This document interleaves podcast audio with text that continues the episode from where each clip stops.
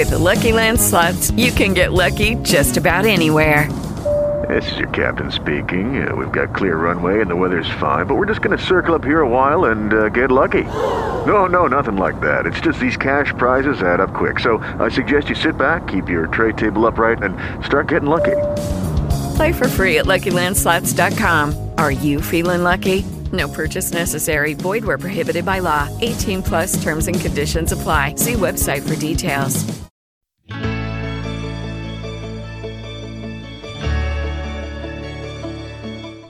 Fin dall'invenzione dei numeri sulle maglie, e non parlo di quelli fissi introdotti negli anni 90, il 10 ha avuto un significato speciale. Il numero della fantasia e delle giocate a effetto. Il numero dei grandi fuoriclasse, come Pelé, Maradona e Messi. E il discorso vale anche per la Juventus, da Sivori a Bredi, da Platini a Del Piero, passando per Roberto Baggio fino ad arrivare a Tevez e Dybala, gli ultimi ad averlo indossato. Questo è il loro giorno, 10 ottobre, ovvero 10-10. Eppure nel 1982 non è proprio un giorno da 10 e la platea se la prendono altri. Si gioca a Fiorentina-Juventus, ovvero Antonioni contro Platini, ma l'eroe di giornata indossa il numero 5 e si chiama Sergio Brio. Questo è Almanacco Bianconero, il podcast che racconta la storia della Juventus. Ogni giorno una nuova puntata per rivivere gli eventi del passato accaduti nella stessa data. Le sfide più o meno conosciute, i campioni e le meteore, tra curiosità e aneddoti. Benvenuto nel Festival della Fantasia Oggi è il 10 ottobre, ovvero 10-10. Il numero che nel calcio, praticamente da sempre, è sinonimo di spettacolo. Una tradizione iniziata con Pelé, proseguita con Maradona e arrivata fino ai giorni nostri insieme a Messi. E mi sono limitato a citare i tre più grandi. Sì, perché è il classico gioco in cui il rischio di dimenticare qualcuno non è neppure quotato. Anche il numero 10 della Juventus è legato a nomi che hanno fatto la storia. Partendo da Omar Sivori fino ad arrivare a Paolo Dybala, l'attuale padrone della maglia più ambita. Con in mezzo Brady, Platini, Roberto Baggio, Del Piero e Tevez. Stili diversi ma tutti protagonisti. Arrivo alla partita scelta per oggi. Un Fiorentina-Juventus giocata il 10 ottobre 1982. Torno quindi nei primi mesi post-mondiali di Spagna, periodo a cui ho già dedicato le puntate del 18 agosto e del 22 agosto, entrambe con Platini come protagonista. E il francese lo è anche questa volta, anche se non proprio in senso positivo. La squadra di Giovanni Trapattoni ha avuto un avvio molto più complicato delle attese. Nonostante i sei campioni del mondo e i due stranieri Platini e Boniek. A dire il vero, i problemi si sono riscontrati per lo più in campionato. In Coppa Italia è arrivata la qualificazione al turno successivo, senza dover strafare. E anche il primo turno di Coppa dei Campioni non è stato poi così impegnativo, anche se i dilettanti danesi del Vidovre hanno messo a nudo qualche pecca nella gara di Torino, quando, già eliminati, hanno rimontato da 3 a 1 a 3 a 3 approfittando di errori marchiani della difesa bianconera. Errori che in Serie A sono costati molto caro, soprattutto lontano da Torino. In due trasferte i campioni d'Italia sono tornati a casa a mani vuote. Prima il KO in casa della Sampdoria, poi quello di Verona contro la neopromossa guidata da Bagnoli. Il trap inizia a tranquillizzarsi quando inizia il mese di ottobre. Nel primo match, in programma domenica 3, i bianconeri danno segnali di ripresa. Scesi in campo con appena due punti in classifica, i campioni d'Italia sfoderano una prestazione confortante contro il Napoli. Apre Paolo Rossi, poi si scatena Boniek che segna una doppietta, i suoi primi gol in campionato dopo quelli nelle coppe. Il 3-0 sui partenopei lascia ben sperare in vista del delicato match della quinta giornata. Domenica 10 ottobre la Juventus sarà di scena a Firenze, dove aspettano la sfida da mesi. da quando cioè Brady ha trasformato il rigore a Catanzaro e permesso ai bianconeri di staccare i rivali all'ultimo metro e vincere lo scudetto. I tifosi viola non hanno digerito lo smacco e hanno lanciato accuse neppure troppo velate. La rivalità con la Juve ha una crescita esponenziale che non si è mai mitigata negli ultimi 40 anni. Ottobre è anche il mese delle nazionali. Archiviati i mondiali, si inizia a pensare agli europei del 1984 in Francia. I transalpini sono ospitanti e hanno il posto garantito.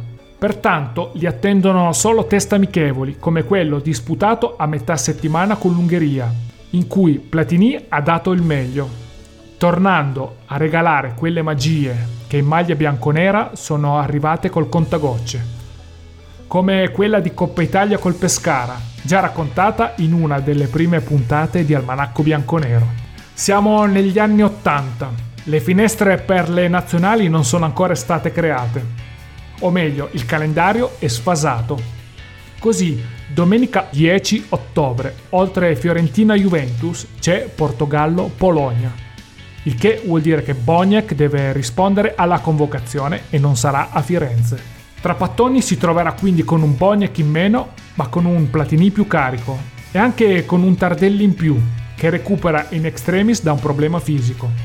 Giusto in tempo per affrontare il duello con Giancarlo Antonioni. Fiorentina-Juventus si gioca il 10 ottobre. Il 10-10 è anche sinonimo di Giancarlo Antonioni contro Michel Platini. Sono loro gli uomini più attesi di una sfida che di temi in ballo ne ha davvero tanti. Se la Juventus ha sei campioni del mondo, la Fiorentina ne ha altrettanti. Antonioni e Graziani sono stati determinanti sul campo. Giovanni Galli e Massaro sono stati comprimari, ma la gioia vissuta al Bernabeu è stata uguale per tutti. In più, l'allenatore Giancarlo Picchio De Sisti ha in squadra gli argentini Passarella e Daniel Bertoni, che la stessa gioia l'hanno provata nel 1978. Inoltre, nella rosa viola ci sono un pezzo di storia bianconera quale Antonello Cuccureddu. È un ex ragazzo del combi, quel Luciano Miani che ha sostituito al meglio Antonioni, dopo il suo grave infortunio patito un anno prima. Senza dimenticare due ex granata quale Pecci e Patrizio Sala, protagonisti con Ciccio Graziani di tanti derby sotto la mole. Quella viola è una squadra da scudetto e lo ha dimostrato la stagione precedente e in quella attuale ha già racimolato 5 punti ed è in piena corsa, anche perché il campionato è l'unico obiettivo rimasto. La Coppa Italia e la Coppa UEFA sono naufragate già a settembre e questo rappresenta un motivo di rabbia sportiva in più. Come da pronostico, l'accoglienza riservata ai campioni d'Italia non è amichevole, nonostante le dichiarazioni in settimana del presidente Pontello e di Desisti per portare serenità. Lo stadio di Firenze è una bolgia. È il comunale. Artemio Franchi, il grande dirigente a cui verrà dedicato l'impianto, è ancora vivo e morirà in un incidente stradale nell'agosto del 1983. Trapattoni recupera Tardelli e non rischia Bettega.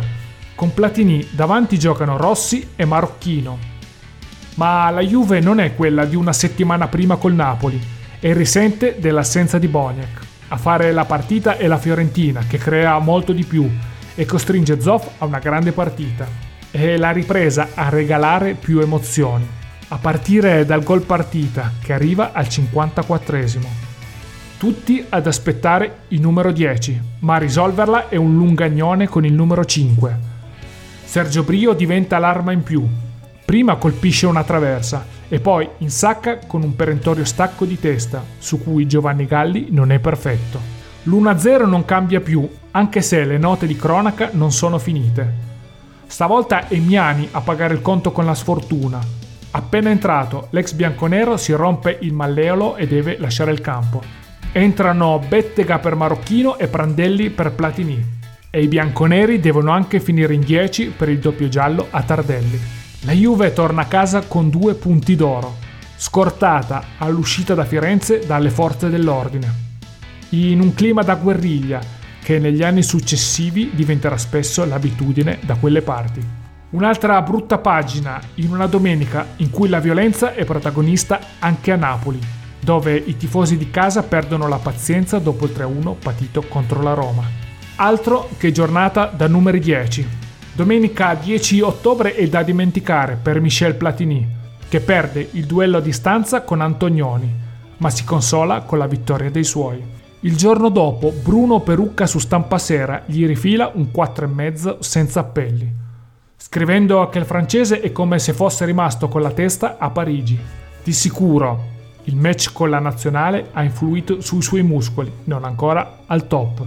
Nel post partita lo dice chiaramente, ma aggiunge altro. Senza Bognac per me è stato decisamente peggio. Lui mi vede subito in campo, i compagni no. Non proprio una battuta distensiva, aggiungo io. Prosegue poi Leroy. Questa volta ho dovuto io rincorrere gli avversari, mentre di solito avviene il contrario. Della Fiorentina mi è piaciuto soprattutto Antonioni, che oggi è stato più bravo di me. Ma se la squadra viola pensasse più a giocare che non a picchiare, forse vincerebbe qualche partita in più.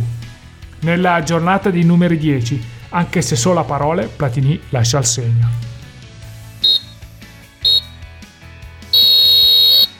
Nota a margine. A ispirarmi la nota margine di oggi è stato il video di quel Fiorentina Juventus che ho trovato su YouTube, tratto da un servizio dell'epoca andato in onda alla domenica sportiva, uno degli appuntamenti clou di quegli anni per gli appassionati di calcio. Il classico resoconto anni 80, con la qualità delle immagini lontana anni luce da quella di oggi, con il commento realizzato dalle redazioni locali sempre un po' di parte e a favore delle squadre di casa. Parte il servizio, si vedono alcuni spezzoni di partita. Poi un primo piano intenso di Picchio De Sisti, seduto in panchina a dare indicazione ai suoi. Improvvisamente, nell'inquadratura spunta Giampiero Galeazzi, che microfono alla mano si avvicina al tecnico Viola e gli chiede un commento in diretta. Cose dell'altro mondo, o meglio, cose degli anni Ottanta, abituali per quelli della mia generazione impensabili oggi, con tutte le regole ferre riguardo le interviste, da realizzarsi rigorosamente con i loghi degli sponsor alle spalle. Rivedere quella scena mi ha fatto venire in mente due riflessioni. Intanto che più che un servizio della RAI sembrava una scena da film, tipo l'allenatore nel pallone. E non a caso, sia Galeazzi che De Sisti si prestarono al gioco, recitando se stessi nelle scene con Lino Banfi. L'altra riflessione mi porta oggi. In un calcio che si prende sempre troppo sul serio, come reagirebbe un allenatore? Mi immagino un Conte, un Morigno o un Gasperini. Altro che scene da film. Sono Fabio Elena, un giornalista sportivo con la passione per la storia. Ti ringrazio per aver ascoltato la puntata di Almanacco Bianconero. Questo podcast lo trovi su tutte le piattaforme di podcasting e sul mio sito fabioelena.com.